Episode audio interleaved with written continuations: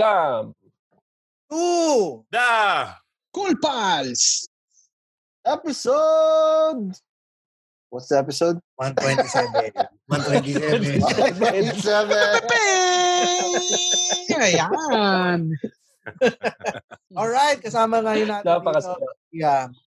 Ron, Ron ng Hustle Share. And syempre, ang aming, itong isa pa naming alias sa kanya, ah, si Boss Ron Mapagmahal. Dahil yan ang boss namin sa podcast network. Dahil simula nung Ah. nakakilala namin si Ron, eh, ang dami ng biyaya na napunta sa amin.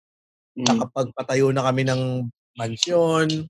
Nalibot na namin ng buong mundo dahil kay podcast na At ibibigay na sa amin si Ivana Alawi. How about you? Parang iba naman yata yung... Ay, hindi ba, hindi ba? Parang Oo, naging bugaw si Ron. Hindi, pero, Ron, kamusta? Kamusta naman ng... ah, I'm good. Thank you for having me. I mean, I've always been a fan, right? Um, uh, that's what I told you since day one. Uh, I've been stalking you for a long time since you were just still Comedy Manila podcast, and uh, it's always been a dream. So I'm happy to be here. Eh, Grabe naman yung it's been a dream. Nakakilig naman. Don't pay cash. Pay Maya. Maya. Ah, speaking of ano ah, pay, ka, pay Maya, ah, si, pay, si Ron ang nagdala sa atin ng Pay Maya na ads. Yan ang kauna-unahan natin. Kauna-unahan nating ah, ad dito sa sa Cool Pals. Kaya we are forever grateful sa PNA and sa Maya. Power. And uh, speaking of uh, podcast network, dahil si Ron, bukod sa pagiging CEO ng Podcast Network Asia, meron din siyang Hustle Share, ang podcast for business. Anong pinag anong masyad ang anong mga, mga pinag-uusapan doon? It's really um uh so I'll tell you the backstory why I created Hustle Share first. Um so the reason why I created Hustle Share is when I started doing startups per se, like tech businesses, right? Um, my mentor told me to uh whenever I wh- whatever he's the, here's an exact sentence that he told me. Ron, if ever you ever if you, if you ever get successful, don't pay me back, pay it forward. Um, so I said, oh, okay, sure. Okay. So I kept that in mind. And then uh, it's so distracting with your fucking picture, GB. Kala ko di mo malata eh. um, um, and then what, what he, so I, that stopped. So my first business in uh, podcast, it, it was a nightlife app, um, Party File. Uh, I did that for eight years, struggled my way through it. Uh, got some, got that to be the biggest nightlife app in Asia, but it failed. Right. So the next business that I started out, uh, it's called Chatbot BH. And luckily, after 12 months that I put it up, uh, I, I was able to sell it to a big conglomerate. Until now, I'm still running it actually. And then after that, so I told myself, okay, so now I lost everything and I gained everything. Maybe I can now share my story. And that's why I created Hustle Share because I've always wanted to be on radio, but I tried auditioning, nobody got me. It's like, okay, fuck it. And plus, I learned to cuss, right? so, you know, I had to create my podcast. And the, the whole thing is really, oh, there, Direct Val on cue. What's up? Mm, Oo, direct Ah, ball galing pa. ni Direk Val. Nagpapaandar din si Direct Bal, ha?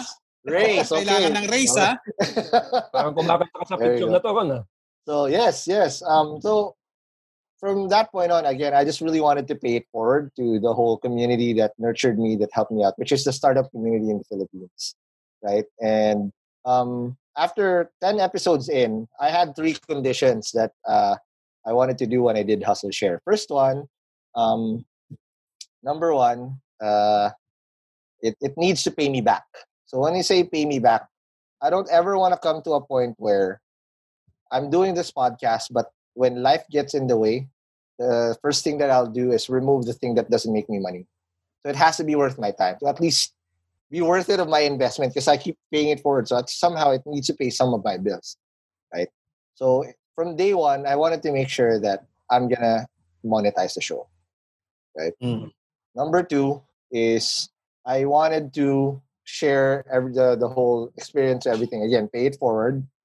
And uh, three, um, I should have fun doing it. So luckily, the first after the first ten episodes of Hustle Share, I was able to get a sponsor.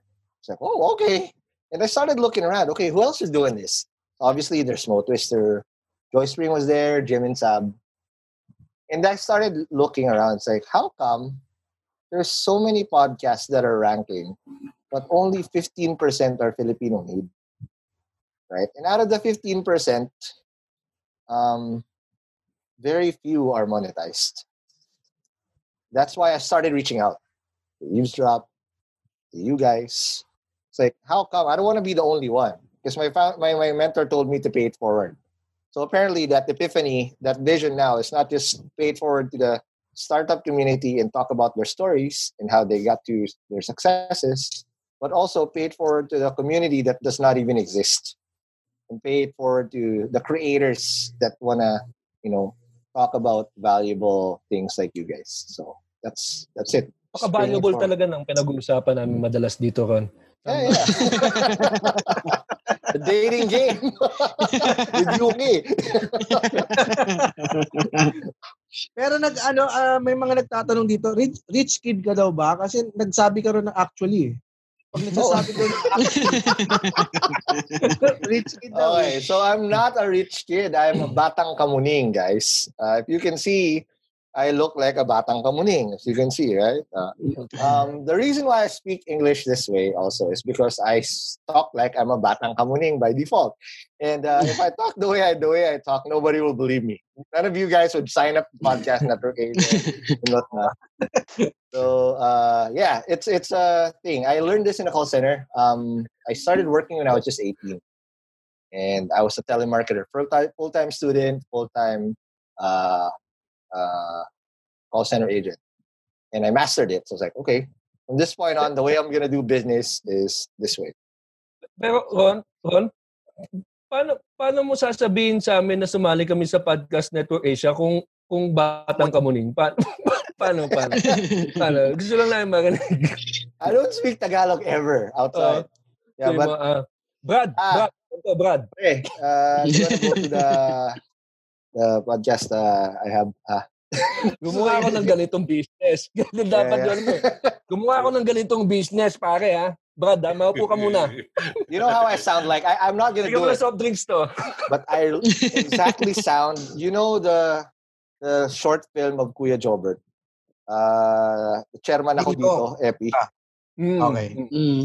Chairman ako dito eh. So, Ah, direct Google ba? Nakuha mo ba, nakuha mo ba yung direct ba? Iluloop natin yan ha, sa susunod na episode.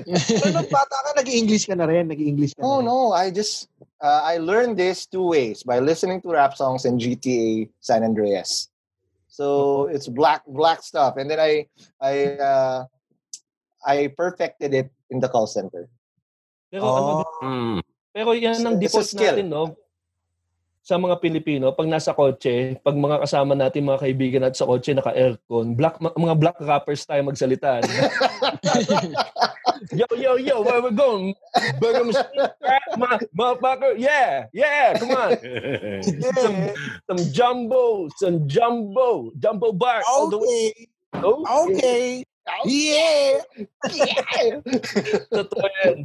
Yeah, that was my life for a very long time because I did nightlife. So every night I'm at the clubs. Eight years. Every night. Wednesday to Saturday.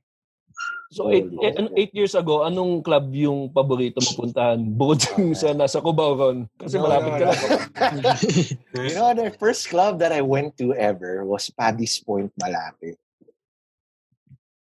And then you have to Yun pay ah. 200. Wala pang nakachinelas Yun lang ang, yun Wala lang pa ang nakachinelas. Ito, ito sinasabi ko, ha?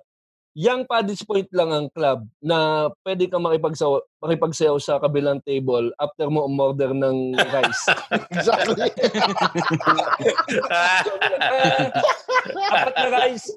sa isang ano, ano, pansit. Tapos teka lang, ha, teka lang, ha. Ah, Oh, ah, do you want to dance? Right. That, that was Saan our Paddy's first Point? one. Saan Paddy's Point, Malate.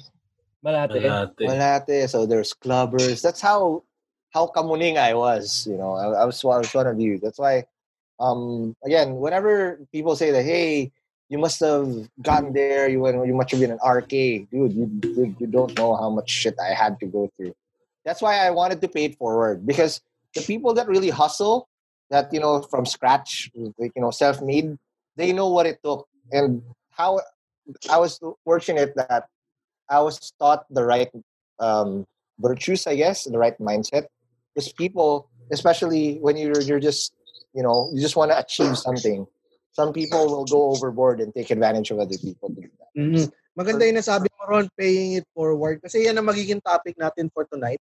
Dahil uh, napag-usapan na natin, napahapyawan na namin yung ano eh, yung, ah, yung topic na to dati. Nung napag-usapan namin na nag, nag-business ako ng franchise ng buko na nag-fail. So ngayon, magkakaroon tayo ng... ah, Direct Bal, pwede bang ano, makahingi ng ano, ng piano, ano, habang kinikwento mo, James, yung franchise. MMK. Bago tayo pupunta doon, may nagtanong dito sa comment eh. Dahil batang kamuning ka, Ron, yes. So, nadaanan mo din yung mga babaeng kanal. Yes. So we live. So actually, um, my auntie, when I was like one to eight years old, we had a beer house in Timog, Scout de Verdolaza. So the front is a again, it's a beer house. So you see all the hot girls in there. At the back is a is a is a house. So I'm I'm so used to that nightlife, seeing you know Anong GRO. pangalan, anong pangalan nung beer house, Ron? Baka mamaya. Before, it's called uh, Fortaleza. Mm, mm, mm. mga cuticle yung tinitindig. Now, Club Mankind in South Scout de Verdolaza. Ah. Masarap ba yung butter chicken dyan? I don't know, I was too young. ang ganda no, ang ganda ng pagbebenta ni Ron, akala mo ang gaganda ng mga babae doon. Pero nung si, si Rems, nung si Rems ang nagkwento ko sa amin, Oo. ang gusto niya, babaeng kanal eh. Yung lagi, yung Wow, I lagi don't na know. nilalamok. Yung lagi na Hindi, sa kamyas kasi yun. sa kamya, sa kamya. So, yung kamuning pagtawid mo ng EDSA eh. Kumuning is happy sauna country, guys. That's it. You know, Ay, the oo. best sauna since since uh, Paquito Diaz days. You know that. Uh, Happy sauna. shut Oh, up! so- Don't go there. Short short yun po ano eh, 'di ba? Happy sauna, sisi sa huli.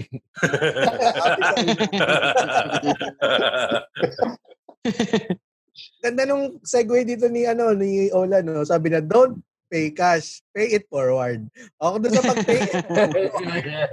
ano ba yung mga naging struggles mo sa ano? Kasi ako nag-struggle ako doon sa pagbi-business eh. Na wala rin talaga akong kaalam-alam. Eh. Ano ba yung naging struggle mo doon sa mga una mong business? No, uh, so my first business uh, was called guestlist.ph. Um, eventually, that became the, the app that called, was called Partyfile. I did so many false starts. So that was my thesis in college. Um, the reason why I got into business was um, when I did the call center thing, I realized, okay, um, my mom is a single mom, had to raise me alone.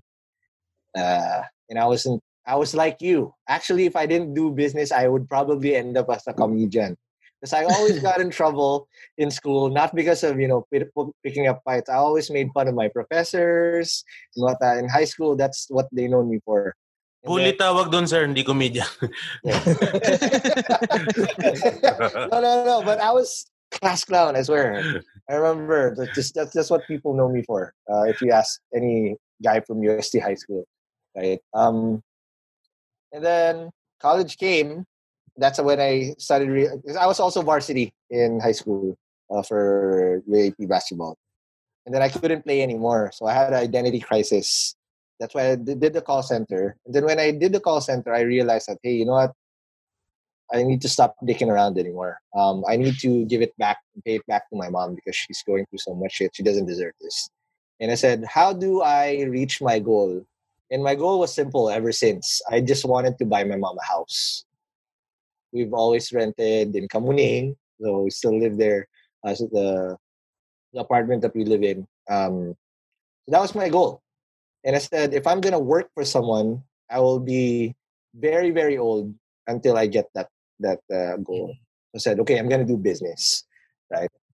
And in the business, you, you can't just create a business, especially if you're just gonna create something from scratch. And back then, my idea was I wanted to create a website that gets people on the guest list of nightclubs. Never been done before.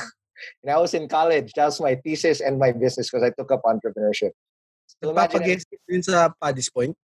No, no. So that, that I got that idea there. But uh, the clubs that I was getting guest list to was Embassy. So from Paddy's Point to Embassy. So, oh. but you're still drinking San Miguel. Hanap mo yung pansit, no? Tsaka kanin. Tsaka kanin. Oh, man. So, Embassy uh, is, is there. So, I got the biggest clubs and I had no network. So, I, every night, I told you, right? I had to go from club to club to club, talk to the promoters, to the owners, to the bouncers until everybody knew me and now I signed them up. But I thought that was that was gonna be it. I got the site to grow, but I didn't know how to make money. So after college, I had to shut it down. And then I worked again. And I did call center again. I worked in an online flower shop, bro. Holy shit. So, Jabra, do you want a Jabra? Yeah. Jabra? Oh, moms? Well, you did mom? Okay, fuck you. Yeah. Ano ka mag-date? Sa no, because it was Australians. It was Australians. Yeah. May may ganyan bang accent dun sa beer house ng tita mo? After four cases, yes. yeah. yeah, pero nanggaling yan lahat dun sa ano no, sa yung inspiration mo nanggaling yan lahat sa mom mo. Yeah, yeah. It's all from mm-hmm. mom. Oo, kasi kailangan talaga maganda yung parenting mo eh. Kung no, hindi you have to have a deep hugot. That's it. You have to have oh. a deep desire. Yeah. Right? Para, pero kung gusto mo ng matim, matibay na foundation sa parenting, pupunta ka sa Makinig ka ng Parent Team Podcast. Oh. Tama. Ang galing ha. Yan. Oh, yun ha. Takin na 15 minutes pare ha. Ay, yes. Wow. Pasok na pasok. Normal, di ba? Oh, From Wyatt Nutrition. Itong uh, Parent Team Podcast is brought to you by Wyatt Nutrition, hosted by Jel- Jelly Victor. Victor. Gally Victor and JC Aleli. So they talk about uh, parenting and the struggles and the nitty-gritty duties that come with starting a family. All right, balik tayo kay Ron. Solid segue. Woo, I will get you another sponsor because of that. Oh my God. Oh, ano ang sponsor natin dyan? Siyempre. Yeah. Get a liquor syempre, brand. Pupuntahan natin yung uh, pupuntahan natin yung mga sponsor na yan gamit ang Hyundai Hyundai. not yet, not yet. Do not yet. Not, What's that? Okay. Buy one, take one.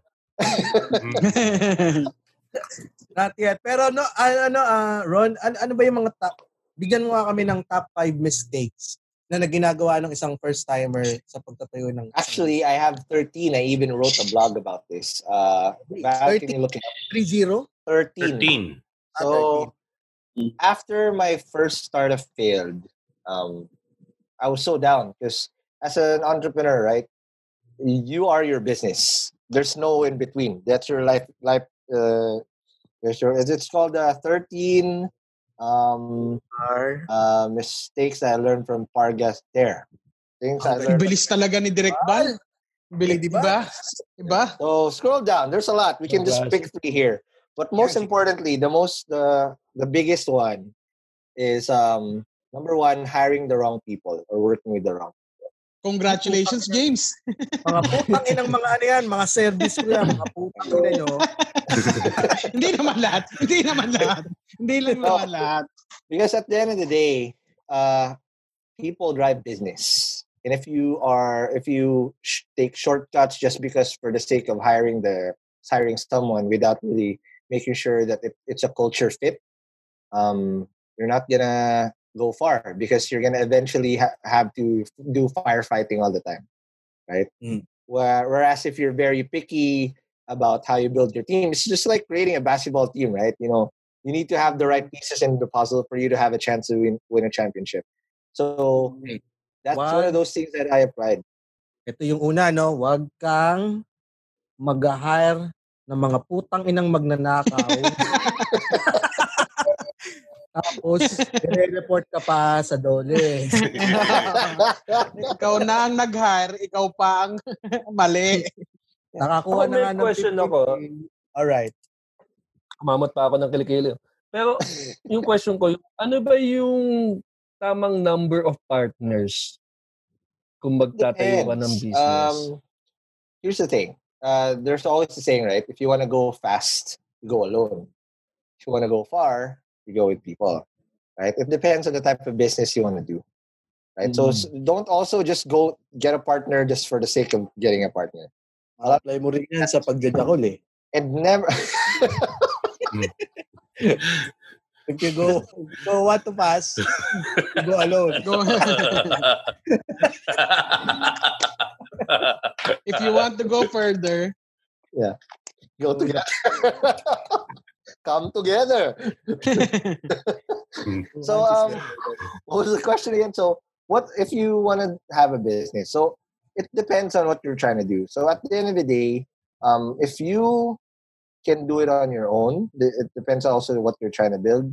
Go ahead, but a lot of business businesses fail because uh, so it's the second lesson.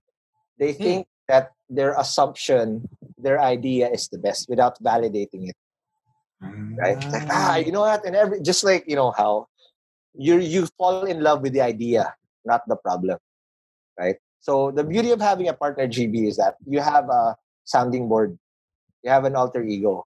Now the thing is, if you're gonna get the right partner, get the partner that can tell you straight up um, if you're fucked up, like how Joseph is with me. Joseph's gonna tell me, you know what, Ron, fuck you. Like this is what it is. Same way with him. We're friends, but at the end of the day, we can tell that because most people make that mistake. Oh, we're friends, but your your relationship with that guy is not 100. Like, you know what? I don't wanna fuck up our friendship. So you you have to risk that if you're gonna find the right people. That there's a possibility that you might burn that bridge. Uh, May ano, may may ano diyan si Muman. May opinion diyan si Muman sa pagkukuha ng friends as a partner. Anong opinion mo doon, Muman? Para sa akin, ano sir, eh, risky pag kaibigan ang kinukuha niya. Kasi ano eh, isusugal niya yung friendship mo. Correct. So kung a- ako sir, pag nagne-negosyo ako hanggat maaari, ano, hindi ako nakipagsosyo. Kahit sa kapatid ko, hindi ako nakipagsosyo. Oo, kaya sarado na yung mga Mm. pharmacy niya ninyo. hindi, iba-ibang reason naman yan. Ay, Pero ah, ano eh, ah, ayoko kasi mag-sow ng distrust sa ibang ano. Sa mga kasosyo ko. So para maiwasan yun, ako, ako lahat gumagawa lagi mag-isa. Pag nagne Totoo eh, no? Sabi nga nila talaga, pag inaluwa mo ng business yung friendship, talagang may chance na masira yung friendship niyo Mm. dahil sa pera. no? mm, oo. Biglang, eh kasi ang problema niyan, nagtitimpi. Nagtitimpi lang na nagtitimpi yung isa dahil Hindi naman yan. eh. Tsaka, Tapos biglang ma- bubuhos na lang. Po, na na mo, muman! mabuti sana kung ano eh, parehas kayo ng standards, mabuti sana kung parehas kayo ng business ethics. mhm. Wala namang may mali doon eh, parehas naman kayong tama doon. Yun nga lang, eh, para maiwasan yung clash. Kung kaya mo na naman gawin mag-isa, gawin mo mag-isa. Sa akin lang naman yun. No, that's true. So, but two- somehow, some way, if you really want to scale, you're gonna have to trust people too. So whether they're an employee or a partner. The thing is, uh, there's a way to do it. Okay, so you, it's like a prenup in business. You know, a prenup, right? Okay, we're gonna get married, but you know, your business is my my my property is my property. Your property is property. This is one of the biggest mistakes I did. So I jumped into a partnership and I gave them shares right away after incorporating. When you give shares to a person right away, that's worse than marriage. Because in marriage, there's divorce. If you gave shares to say, I gave, say, for example, we- we'll create a company, right? There's five of us, right? Six of us with direct file, right? And we split that evenly, right? In the end, it's only me and James at work, for example. You guys can, you still own your shares and we cannot do anything about it. But since we're just two, we're minority and we need to work with you to appease you to make business decisions. And we're fucking pissed at you because you're still sitting on the board. Now, there's this thing called vesting, okay, that I just learned recently. So, vesting is you earn your shares through milestones and through time. Because over time, you'll you'll see the real colored people. Ah, shit. GB says he's all that, but he never got to do. But since he didn't do his jobs and the milestones that he needs to, to hit, the targets, if he doesn't deliver, the shares go back to us. Mm. Or to those people that have actually worked. Maganda nga yun actually, ano? Kasi may mga ganun eh. Pag yung isa lang yung gumagalaw, tapos yung Yeah. iba, hindi, no, may, ganun nga. Alam nyo, alam nyo kung ano yung hindi nasisirang friendship? Wow. Yung friendship mo sa aso. Dahil yun ang tinuturo sa dog behind the human. Because behind every confident pup is a caring dog parent. Yan, learn about the ways. May 15 Best minutes na to ba? ano? Hindi ko na 10 inintay, hindi ko minutes. na inintay. Hindi ko na inintay. Pero yan, mapapakinggan niyo lahat sa The Dog Behind the Human na ituturo yan ni Dog Coach Francis. So, listen to this podcast. Dog behind the woman. Yes. So, pwede nyo, pero hindi nyo siya pwedeng gawing business partner. So, ang number two lesson natin ay hindi magandang idea ang puki ng inang buko. Okay. Mag-flip ka pa, hayop ka. Okay. So here's my tip on that. So it's the buko thing. Now, um, here's what I always do with all the businesses that I do, and I learned this in college. One of the few, last few shit that I actually learned in college. It's called the blue ocean strategy. You ever heard of the what the blue ocean strategy? Mhm. So when Yung yung pag nalulugi ka na, tatalong ka sa Blue Ocean. yeah. nope. Um, so the blue ocean strategy, there's an opposite one. There's a red ocean strategy, right? And it only basically tells you about saturation. Okay? Filipinos by default have a gaya-gaya mentality. If you're following a trend, you're too late. Meaning, you're, there's already other people trying to do it, and you're trying to be one of them as the Mhm. than you want. So if you're gonna attack an opportunity, do get an opportunity that there's nobody, nobody's doing, or if there is, it's an easy kill. It's like a crypt in fucking Dota, right? Because if you fucking learn that and you became the first mover, you have a higher chance of success, and everybody else will follow you. You're the pace setter, right? Like in the buko, it's not your fault. It's not whether it's location, whatever. But how many buko ver- vendors are there? Hindi mo raw kasalanan, James, na tanga ka. Ayun na. Oo nga eh. May Ah, buko ako sa loob ng Di man lang buko pie, James.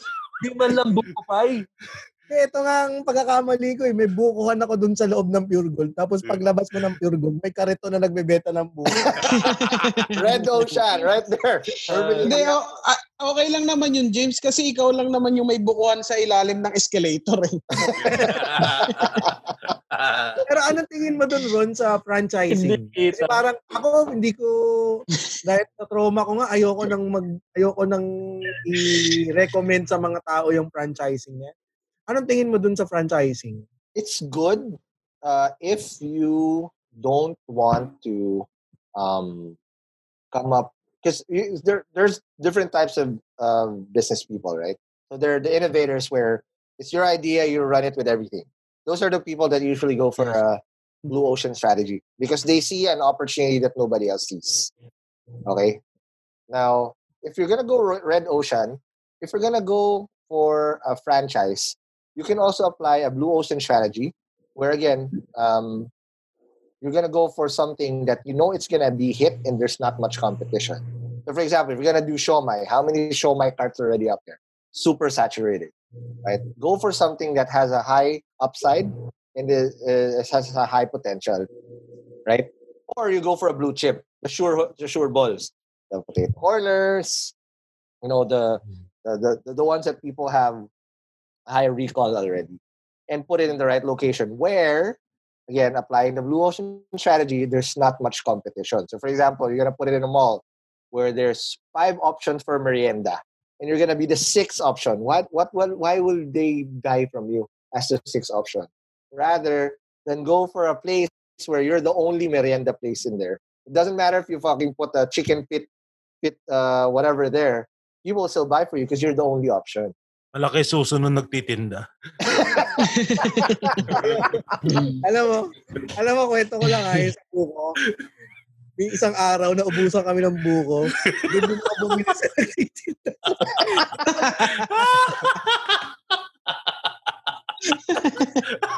Talaga, ang sa, sa, sabi nung nagtitinda sa labas, business is good, sir. Business is good. Business is good. Bukas ulit, sir. Boundary, sir. Boundary. Uh, ano yung, ah, okay, third, ano, third ah, mistake. oh man. Um, what did I say already? Uh, shoot. Let me hop that over. Ah, ang notes ko lang dito eh, wag kang mag-hire ng mga putang inang magnanakaw. ano yung pangalawa? Ah, hindi magandang idea yung pukin ng inang buko. Dahil bumili ka rin sa nagbubuko na kariton. Yung, yung, yung una ron, hire the right people. Yung pangalawa, yung Ayan. Blue and Red Ocean Strategy. Ah, okay. Hindi, yung ano, yung ah, some, isa idea is not the best, parang ganon. Ah, idea is not the best policy, parang ah, okay. So, uh, ideas are cheap. Execution is gold. Ah, yeah, yeah, yeah. Um, wait. Uh, hire fast, fire fast. Ay, nako. Parang kinabahan si Direk Bal. no, no, no, no, no. So again, go, going back to culture, right? Hiring the right team. Um, and if you're in a startup, you have very, very limited resources if you're starting out. If it's not a, it's just like in any relationship. If it doesn't work out and you already see red flags, let them go. Don't bleed anymore. Right? Some people we, we try to we try to have a messianic complex, like ah, you know what? I'll give him a chance. You know, blah, blah, blah. but by doing that, you're killing your own business. Right? Um, if you get the right person, you don't. It will always be a fit, right? So again, uh, if you're gonna hire, if you see that there's something, try it out. But if doesn't, move on to the next. I know it doesn't sound right, especially you know the the way the culture is here in the Philippines, where um, uh, it's pro labor per se. But what's worse than keeping someone you hate working with in the workforce and you're gonna set them up for failure, right? Oh, masisisante ako by the end of the episode. Kailan, hindi ka naman namin sinusweldohan. okay. Ron, ano yung parang ano yung way mo na to engage your people? So nakuha mo na yung ano, yung mga right people. So paano mo naman sila may engage? Paano yung engagement dito sa Podcast Network Asia? So for me, my my my at least my style that works for me always is that um, you always need to be selling the vision, and that vision needs to be very precise, because you basically tell them, all right, we're in the middle of the desert, we don't know where we're going, but we're going to that north star. When people um, always say like, oh, okay, so that's our north star. Now all we need to build is the ladder or the plane going to the north, star. I'm gonna tell them, okay, my only job is to not tell you how to do your job because that's why you're here. I'm gonna tell I what I'm gonna need from you is what do you need to do your job well, and I'll let you do your shit. I only have four rules in the company. First one, no ma'am or sir, right? We're not fucking knights and whatnot. Number two, I don't care how you do it, just get it done right. Um, I'm hiring an adult. I, I don't, uh, I don't care how if you're gonna do it by by fucking dicking around or whatever. I just care about the results. Third, if it's not documented, it does not exist, right? So um, yeah, okay. So yeah, you always people always say like, yeah, I did it, blah blah blah. But where's your documentation? So we, we use this tool called Slack. Uh, so regardless if we're remote, with Slack we're all in the same team because everything's documented there. If it's not on Slack, we're like, hey, sorry, we didn't do it. Right. So every after recording, Val will tell us every day, okay, here's what happened. Boom. I don't. He doesn't need to update me anymore because all of those are in just one thing. Oh. Number four, um, for this is it's okay to make mistakes. Mistakes, just don't make the same mistake twice. That's it. So the rest, fuck it, I don't care. And then the way I do it, I just there's no ma'am or sir. So we're, we're I, I treat Val the same way I treat everybody else. Um, so lahat to na gagaranti mo yung happiness nila. Happiness Happiness is is always derived on of several factors. First one, are they good at what they do? That builds up confidence. When you're confident in what you do, that makes you feel good about yourself. Like, ah, shit, I'm a great comedian, I'm a great editor, and whatnot. And then number two is about the right opportunity, giving them the right platform to to thrive in uh, in thing. When I when I got Val, I was like, Val, I'm gonna get you the best podcast uh, that, that that we can. You guys came along, like, cool pals, perfect for you. Yee? Yeah. Hey. Hey. Oh, I swear. Uh.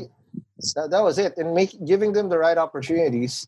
And number three, don't blame them when they fall. You just, there's no point in kicking a dead horse, right? If they fuck up, you tell them where they fucked up on. Just like in basketball, bawi. Go back down in defense and get the ball back. Right? Alam mo, isa pang magigage nila yung uh, happiness nila is through laughter. Because laughter is the best medicine.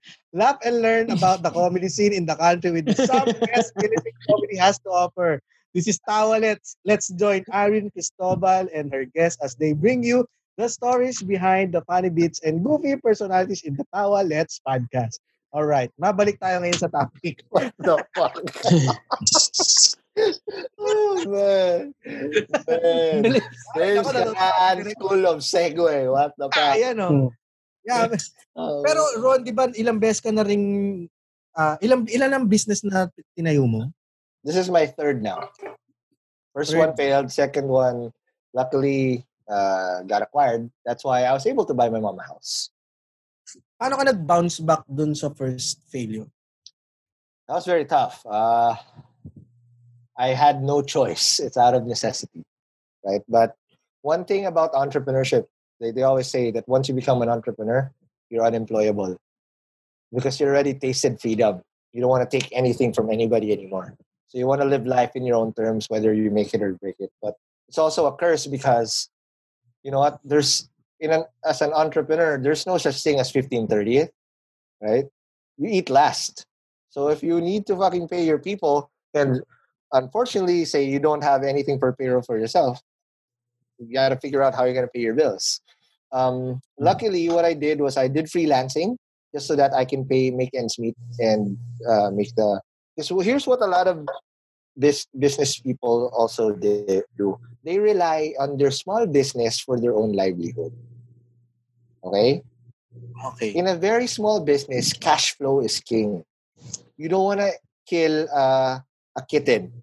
You need to make sure it becomes a full blown tiger before it can actually help sustain your life. So while you're doing a business, treat it as a different entity. It's not your pocket. It's not your because most of the time, oh, you have for something for us. asukal? Yeah, just get it from the business. Right? Mm. Those little things like that kill the business in, in through time. You need to be disciplined not to touch the business. If you're hurting, find a way to make ends meet. But don't get the the thing from get the resources from the business you. Because that's what's gonna kill it too. Isa, isa ba yun sa mga Mukhang naging... sa beer house mo natutunan yan, Ron, ha? Do not touch the business. ha? Yes. Kumuha kayo ng kuha rin. Sino, sino kumuha kay Sugar? Sino naman kumuha kay Sugar? Ha? Di ba, sabi sila, don't touch the business? Si Sugar. Si Sugar pala, hindi pala suka lang. Si Sugar pala. Pero, ano, ano yan, totoo yan, ha, na, pa, napanood ko rin yan kay Pablo Escobar. Si Pablo Escobar, di Yun talaga Pablo eh. Pablo. Sige, ituloy mo. oh, So, kaya pala nalulugi yung business mo, James.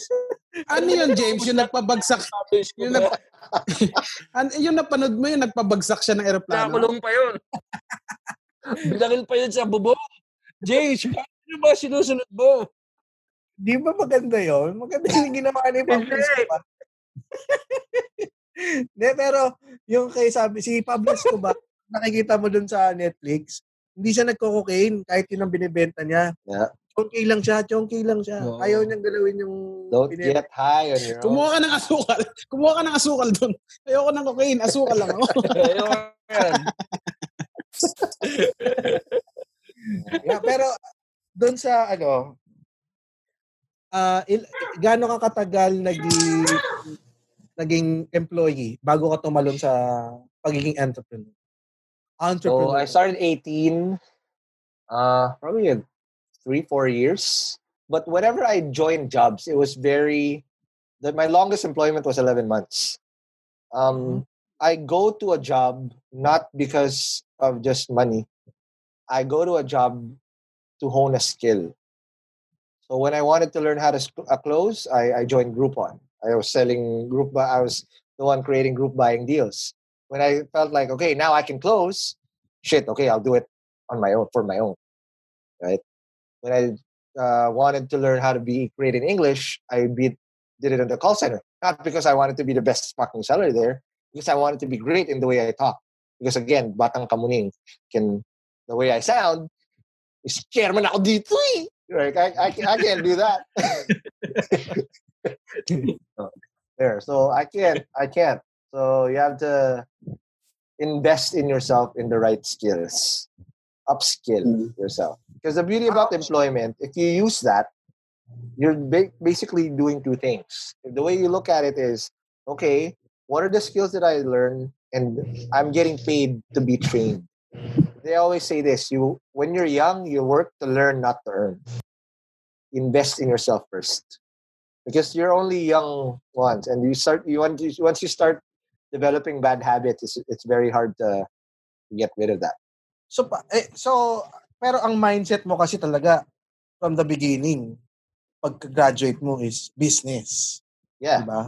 Paano naman I, yung mga uh, parang kalagitnaan pa lang ng employment nila is na discover na nila na parang parang ayoko namang mabuhay ng ganito na employee na lang ako palagi. So, katulad ngayon, katulad ngayon, James, di ba? Ang rami na wala ng trabaho, tapos gusto oh. nila ngayon pumasok ng business. Paano ang magandang payo sa kanila? How do Again, they start? Mm, Blue Ocean. Don't look for don't do don't be the 500 ube cheese pandesal maker. I, I have nothing against it. It's great, but create something that nobody else is doing. So when you become good at it, you're the best. You're easily the best. That's what I've been doing. First one, guest list. Nobody else was doing a guest list site. When it became popular, I was number one. Number two, chatbot. I was the first one to do it, creating chatbots. When it became popular, I was number one. I got a card. Podcasting. Nobody was doing. Nobody was doing this shit. I started doing it. Easily number one, right? Um, but again, there's a lot of factors. But I'm just saying, your chances of survival and your chances of making it to the top. If the mar- if the mountain is not Mount Everest, if the mountain is just as high as Kamuning, it's easy to get number one there. And eventually, when that grows to Everest style, you're at the top. First mover advantage. Pwede ba tayo mag-brainstorm dito para matulungan naman yung makikinig sa atin? Ano ba yung okay, mga game, game. pwede nating gawing business ngayong ano, yung na gagawin natin yung blue ocean, yung wala pang nakakaisip. Yeah. Parang ano yan ah, Shark Tank ah. Oo, Shark Tank. Sharks. Um, have you ever eaten a pandesal but it's just color brown? Actually, you know, I, I don't know ube, but that's but what not I do. Na. Yeah, that's what that's what I do a lot. Uh, we pitch investors. Um, that's the game we're trying to do. As startups, we're always in the uh, in the game of fundraising. And the type of money we build or we we ask from investors are per current levels. Sometimes even more. di ba yun yung ginawa mo? Nag ano ka sumali ka sa isang parang shark tank dito sa Philippines yeah the final pitch. Yeah. The final pitch isa ka sa pwede mo ba kaming kwentuhan saglit nung nangyari doon so okay um I knew from a fact that after chatbot, it's I I probably have some credibility already. Now, when Joseph and I started talking, we were bootstrapping it. When you say bootstrap, it's it's our own money. As I said, we need to scale fast because if we're only gonna do it, how many shows can we accommodate with our own, own money? We need to level up right away, upgrade the studio, buy all this shit so that we can accommodate more right? So we said, okay, we knew we kind of know what to do. We've done this before. Uh, Joseph is uh, I don't know if you Joseph's background actually is he helps companies here uh, as a lawyer go IPO, go public in the Philippine Stock Exchange. So he's also very familiar with how that process works. And I've also raised uh, quite a significant amount in, in, in, funding before in my own uh, those two other companies that I've done. So okay, we, we can easily do this. So uh, I've done it before. It was an easier process. So it's very similar to again the the the, the like Shark Tank. I pitch hi investors, my name is Ron. Uh, that's the same pitch deck. And then you ask for money. Uh, the only difference is they add a, a, a component there where it's like the apprentice. They make you go through a certain challenge.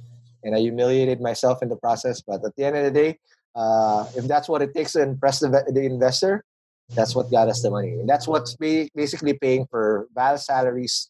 So now we can afford to give you, again, pay it forward to you guys. Oh, balikan natin yung mga unique ideas okay. dito sa comments. Sasabihin nila, dito hmm. sabi ni Michael Santiago, hmm. spaghetti shake. Napakaganda niyan. Napakaganda niyan, Michael Santiago. Sharks, have you eaten a spaghetti but wondered, hmm, I want to eat it through a straw.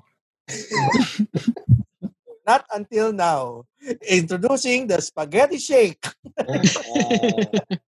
here's the thing. Ganda um, nito commercial. Ano yun na hot ah, hot pag sinerve, mainit.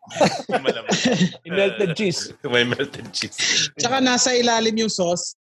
Para siyang pearl. Ito sabi naman ni Adrian Marcos Texon, powdered water, sharks, Have you drunk water? but you felt, you felt not thirsty?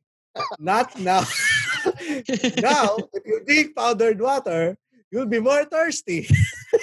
ang problema lang diyan, ayan lang ano, yan lang ang tubig na laging nakakasamid. Parang mikmik yan eh. Alam mo yung mikmik? Oo, oh, mikmik. Ito, Supreme Pandesal. Apa, puta na uh, ano pa ba? Ice lugaw. Oy, pwede yan, no? Oo. Hindi, wala uh, pang nang ano niyan. Oo. Uh, Ice lugaw, eh, no? Uh, uh, do you, do, does your tongue always burn when you eat lugaw? But not now. Introducing Ice lugaw. Tapos ang sebo ng bibig mo my, my tip, guys, when you're looking for a business, don't look for uh when you always say the twist. People, Filipinos tend to do that a lot, like the correct version of whatever, and you do it with a twist, right? Because you can only do so much twisting with a certain product, right? But what you want to do, look for more than anything, is you look for a problem that nobody else is solving, or only a few people are solving. And so katulad ng PNA, yeah like nobody oh hey there's a there's a void in podcasting whatever blah blah blah. Who's solving that problem? Who's helping all these podcasters level up their shows monetize their shows? Again most opportunities are hidden in plain sight. So be obsessed with the problem. Number two is when you do find that problem don't think that your assumption is already it. What you want to do is validate your idea. Test it out. Do fgd free taste whatever whatever it will take um, we actually use this formula called the lean startup methodology. So that lean startup, uh, so Google it, GMG, guys. Um, so uh, basically, what teaches you, what what that teaches you is that you need to validate in your idea before you scale it, before you go all out, before you go to Shark Tank. You make sure you have a solid, repeatable, and scalable business model. There. Parang ano, no? Podcast Network Asia may problem. Uh, yung Comedy Manila GB, di ba may problem yan? Ano yung problem nung una sa uh, Comedy Manila? Ba't natin nabuo?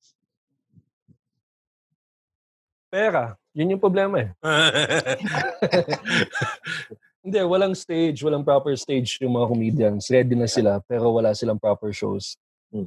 So, hindi din nabibigyan ng opportunity yung mga comedians to get a bigger stage, mag, mag, maging headliners, ganyan, makapag-perform to a proper audience.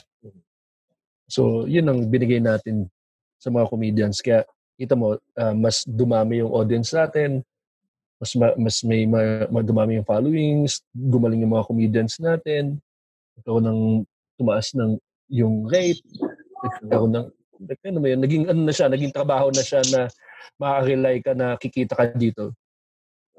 Na pwede mo nang iwan yung main main work mo. Parang ganun. So ngayon, so ngayon, ang problem ngayong pandemic, ano ang problem natin ngayong pandemic na pwede nating gawa ng business? Okay. So hmm? that's what you need to be obsessed with and don't gaya-gaya.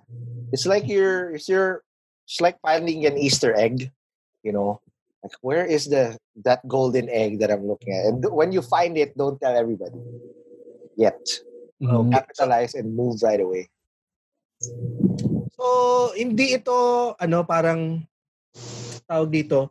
So, kahit hindi mo ito passion, okay lang, gawin mo siyang business. Naniniwala ka ba doon na kapag yung gawin mong gawin mong ano yung passion mo para um, mahalin mo yung trabaho mo, yung mga ganyan ganyan. Uh, passion, I think, at the end of the day, uh, comes with again similar to being an, uh, an employee, right? Once you're good at it, you start falling in love with it, and then once also once the money comes in, like oh, okay, well, Mm. I, don't I never envisioned myself to be a podcaster ever. All I wanted to do was okay, maybe I can do radio. But if you asked me five years ago that I'm going to be a podcast, hell no. Like I, I wouldn't have thought that. But I felt like okay, I love talking. Maybe this is it. And the biggest problem that I saw with the whole industry or the whole community before was number one, the the way people podcaster the way podcasters made their shows varies a lot. Sound some some people sound like they're in the bathroom, some people sound like they're in the mic, you know. It varies, right? Number two, um, nobody can monetize their show properly. If there if there are some, they're taking being taken advantage of being paid ten thousand for fucking X amount of that's that's that's nothing, right? So that's unfair. I want to make sure that the podcaster gets what they're worth, especially given on their numbers. So number three is their metrics. What are the uh, metrics that uh, they're seeing? And people usually don't know that. That's also why we created our platform. Podmetrics. Yes. Podmetrics. So, kung ah, kung gusto niyo malaman pa yung tungkol sa Podmetrics, ah, katulad ni Ron, importante ang stats. So, punta lang kayo sa podmetrics.co and gamitin niyo yung ah, referral code na COOLPALS, K-O-O-L-P-A-L-S. Yan. Yeah. So, para ano bang ano, ano ba ang ah, advantage na makukuha nila pag ginamit nila yung referral code? Uh, not nothing much. It's for you. So you earn. uh, kaya, kaya please gamitin, gamitin niyo yung Yun, ano, referral code namin. Kahit wala silang Oo. podcast, pwede silang mag-login lang. uh, no, they have to have a podcast. Ha? O gawa muna kayong podcast, kunya-kunyari lang, tapos buhay nyo. Oh, Pero ang man. ganda, ang dami nating natutunan ngayon kay Ron. Ang sabi nga nung isang Mm. comment, hindi ko nakalimutan ko kung anong pangalan. Parang ang dami daw a philosopher once said. One said. Oo. Pero kung makikinig pa kayo ng ah, ng ng hustle share. Yeah. Mas ma, mas ma, mas marami pang ah, mas marami pang a philosopher once said man. Ano ba yung ah, ah, nakailang episodes ka na sa hustle share? Oh man, so um, I'm trying to. I'm now at episode ninety. I'm going to my uh, ninety. On my episode ninety-one to one hundred, I'll be gunning for the biggest and the best guests I've ever had. So these are people I've never thought I'll ever even get a chance to to, to talking. Right, like you know, Pete, the head of Michael Canva. Jackson ba yan? No, no, but these are the people that you know are extraordinary. Because most of the time, again, it's it's it's startup founders who've been there. And one thing I really want to highlight on the show is that most people that got, or especially startup founders, are just like you and me.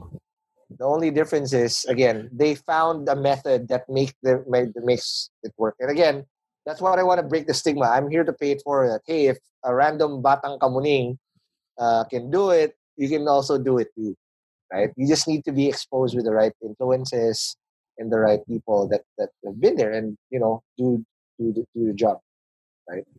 Kapag may isang intro episode, ano yung gusto mong mapakinggan muna nila para ma-hook sila sa hustle share? Ah, man, I have so many. Uh, Sinong guest? May drug lord ba dyan? one- not yet, not Wala pa mga drug lord. Doon kasi makikinig si James eh. yeah. Probably the most recent one was uh, Francis Kong. It's a, nice- a nice one. Oy, idol yan. Hmm. Francis Kong. Like he he started out as a salesman. You know, when we because we, all we go all the way back how they started out and all that. So I've had the, the guys mm-hmm. from Angkas, I've had the guys from Grab, how they built the company, how difficult it was to recruit the drivers, the taxi drivers, and all that. So you you'll never what you what you think you know from what you see from the outside isn't what's the reality because most startup founders really go literally through shit just to put uh, things out there, right? And you know what what what I admire about majority of the guests that I've had is that um, they're not what you think they are. They struggled. They fucking. They also doubted themselves. They made shitload of mistakes. The only difference is they never quit. They learn from them. May nag-guest ka ng ano, uh, nag-fail yung business niya, tapos bumalik siya sa pagiging employee. There so, is, but... Uh, gusto mo, gusto mo ba mag-guest kay, ano, Ron? James? there are. Um, actually, again, it's it's not a it's not about it's just because your business failed doesn't it, it uh you're you're a loser already. At the end of the day, you decide when when you want to do it again. Right? Saka marami ka naman matututunan pag nag-fail ka, James. Eh. Yun naman lahat yeah. sinasabi sa'yo. Yung oh, experience. Oh, ang natutunan ko nga wag nang bumalik sa business. ano, ano yung una nilagay mo dyan, James? Sa notes mo? Huwag kang mag-hire ng mga putang inang magnanakaw. One thing, uh, the next episode that I'm gonna have is, if you don't want to put up your own business, you should invest in other businesses. How? by investing in the stock EM is the key. uh, stock market. Invest, let your money work uh, for you. Um, only one to two percent of our of Filipinos invest in the stock market. Imagine that. Pero ano, 'di ba? Ito na yung perfect time para mag-invest sa stock market. Yeah, because all the stocks are down. It's cheap. It's segunda mano right now. It's fucking cheap. The blue chip, the, the they're at least 50% cheaper. And when that rises up, you know, all those gains you're getting. So my next guest in Hustle Share er, earned his first million at around 21, 22, uh, right out of college, um, just by buying stocks. It's not even his puhunan. He borrowed money to make puhunan. And his, his goal was simple. He wanted to get one, 1 million pesos in stocks worth every month.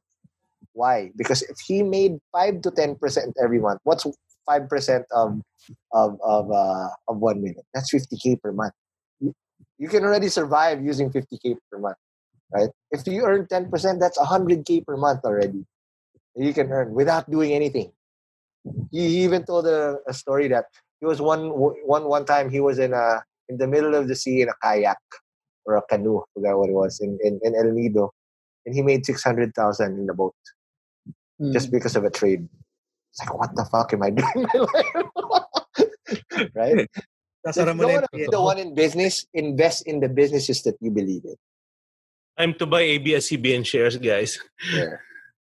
Zero na yan. Pag... Next no, Converge is going IPO, guys, ah. Oo, oh, mag-open na sila. Ayun nga, oh, sabi ni Ron yeah. Debu, kapangalan mo pa. Pero, um, last two questions. Dun okay. sa, ano, um, uh, eto, ano ano yung dapat na nabanggit mo na doon kanina doon sa ang goal niya is uh, earn a million before 21 mm. years. Parang ganyan. Ano ano ba dapat yung mindset mo para mag-succeed ka sa business? Uh if it's business, there's you you define those metrics. But if it's life, you know, at the end of the day, um, if you want to be rich, if that's the goal, you have to have multiple streams of income right? The rich make make uh, there's two types of income, right? The active income and passive passive income. Active income is what you sell your time and effort for to gain money.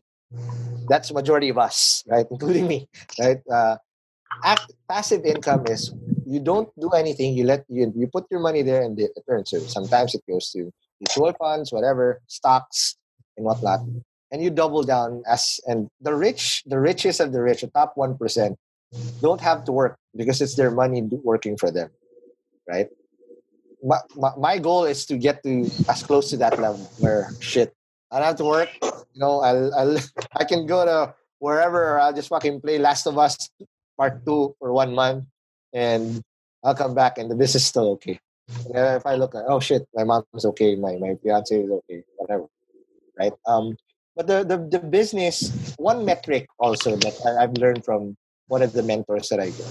If you just want to have a metric, be 1% better than yourself the day before. Because if you combine that, that's 36, 3,600% growth every year.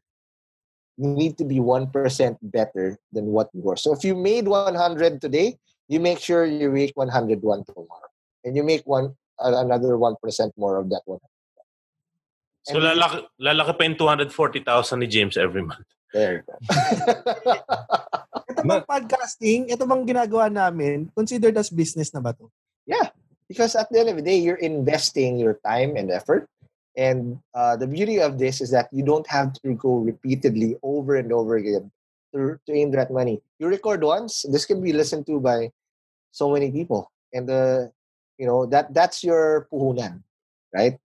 Uh, though it's still active income, but it's not as active as going to work, not clocking in nine to five, and doing it. Because down the road, there's so many more revenue streams we can, we can get out of this, right?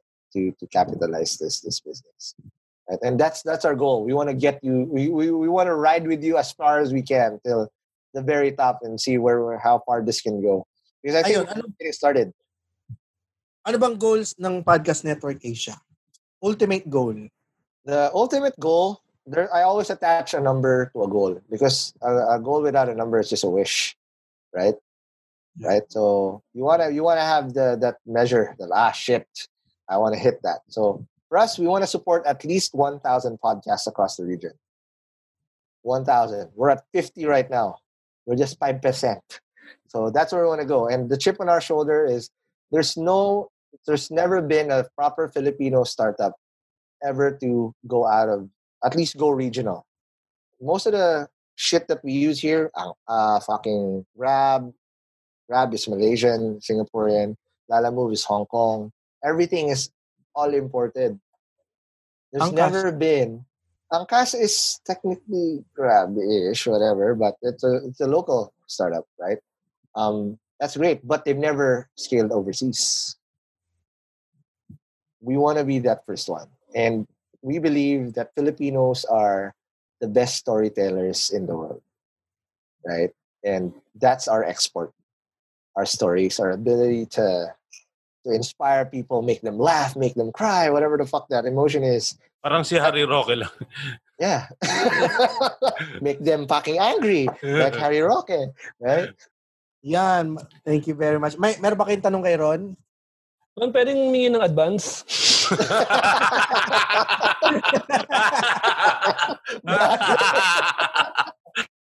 Just wait, you know what's coming. you know what's coming. Totoo. Okay. Sobrang dami ko natutunan. Yes. Ah, ah, ikaw, kayo, anong take away nyo dito? I guess my last thing is just always have fun. When when you have fun doing what you're fucking doing, it will never be work. Because you come in there and you're just like playing around. Totoo. I never I that's why I always say I, I don't go to work. I'm I'm I'm I'm doing what I love.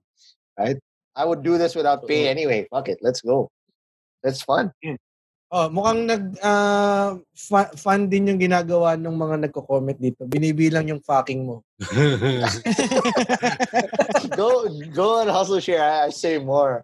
Sorry. Yeah, kung gusto nyo pa magbilang ng maraming fucking, punta kayo sa Hustle Share. Uh, Alright, okay. Um, um, may, may mga tanong pa ba dito? Titingnan ko kung may tanong ha. Ay, may tanong dito si Adzilla. Ang tanong niya dito is, uh, anong opinion niyo sa networking? Mukhang na biktima ito si Adzilla. uh, networking for me, again, take it with a grain of salt. Networking is a classic example of a red ocean. You're selling the same shit like everybody else, right? And you're gonna be gunning for the same people. Eventually, when you run out, what are you gonna do? You're gonna be totally predatory about everything. So for me, look for opportunities that nobody else is doing. It's hidden in plain sight. So you need to Google, look for uh, opportunities. Like, ah, shit, maybe I can make money out of this. Blah, blah, blah. Yan. Sabi, di, sabi nga dito ni John Patrick Reyes, ang takeaway niya daw dito ay makinig ng Hustle Share. Huwag puro cool pal. Siyempre, bago sila, kami muna.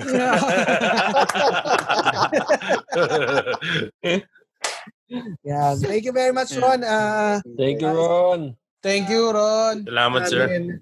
Oo, Na- sana maano, sana may magamit natin 'tong mga natutunan natin kay Ron sa ating merch. Kaya available po ang aming merch. Ah, available pa. Yeah, available po 'yan at ah, mag-message lang kayo sa Cool Pals. At malapit na magkakaroon na rin kami ng ah, tawag dito, beer mug. Malapit na Oh. yan. Ano-ano ba yung ah, mabibili sa merch natin, nung? Um, meron tayong ano, hoodie. Napakaganda ng hoodie natin kasi um, ano yan, uh, kusang sumisikip pagka mataba ka. may t-shirt din tayo. Siyempre, meron din tayong face mask na pwede mong, uh, ano, may nag-demo nga dyan na pwede nilang lagyan ng kung ano-ano. At siyempre, huwag natin kalimutan ang, ano pa ba? Coffee mug. Coffee mug. Ah. Yan. Tsaka abangan oh. nyo, mag, mag, mag, marami pa tayo lalabas. Thank marami you. Marami tayo lalabas. Thank you very much. Uh, abangan ninyo ang malaking pasabog namin sa mga susunod na buwan. Ganda ito. I wish I can say it, but I can't mm. say it. Oo nga, no. gusto ko sabihin din.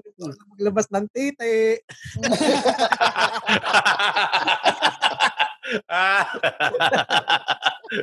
Ay, bago, bago, bago tayo magtapos, Direct Bal, may utang pa ba ako sa'yo? Na-checkan ba natin lahat ng uh, ng segue natin? Alright, okay na. Ox na daw. Yep. May do, triple A pa, kaya... Oy, abangan nyo, sa, abangan nyo sa Friday, abangan nyo sa Friday, magkakaroon tayo Mama. ang date date ni Yuki at ng kanyang napili oh, napili sa dating show. Ito ang pinakauna sabi nga ni Ron, ito ang blue ocean ng mga podcast. Yeah, ito ang kauna-unahang first date sa podcast.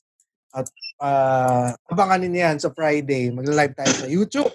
Siyempre, maraming maraming salamat sa mga sponsors natin na pagkain. Kasi andyan na mga kaibigan natin sa Butter and Beats. Andyan mm-hmm. din yung Alforno, PH. Order kayo ng baked macaroni dyan. Napakasarap. Naubos ka agad namin isang araw pa lang dahil baboy kami. At, syempre, at uh, nakalimutan ko yung isa, pero makikita niyan sa, sa, sa, anong tawag dito, sa Friday. Uh, kakain sila ng mga finger foods. Date first yan, ha? Finger uh, Tapos sinabi ni Ron, pare, ito yung first ever online date oh. na mangyayari sa day, isang dating game sa mm-hmm. Spotify. Yes. At uh, ito, yun, dates Unlimited Wings. Alright, mm. yan. Na, tatlo ang ating sponsor. Tingnan natin kung kulang pa yan dun sa napili ni Yuki. Ewan ko na lang. Yun, nako. Thank you again. Thank you, Ron. Thank you. Thank you. Maraming sure. salamat. Uh, marami kami napulot dito. Sorry at uh, sumobra kami ng no oras para sa'yo, pero... yeah. Thank you. Thank you, Ron. Thank you, guys. Kasi yan eh. Boss Ron, mapagmahal yan. Ron, pag yeah. Sinasabi namin kung saan kami lugar galing. Katulad ko, ako po ay mula sa Pasay, GB. Mula sa Dupax del Sur. Anong? Mula dito sa Novaliches. Yeah! and woman. Mula dito sa Cavite, guys. And of course, Ron. Mula sa Kamuning. Hanggang sa susunod, susunod na tawanan. Dito, dito lang sa Cool Bar. If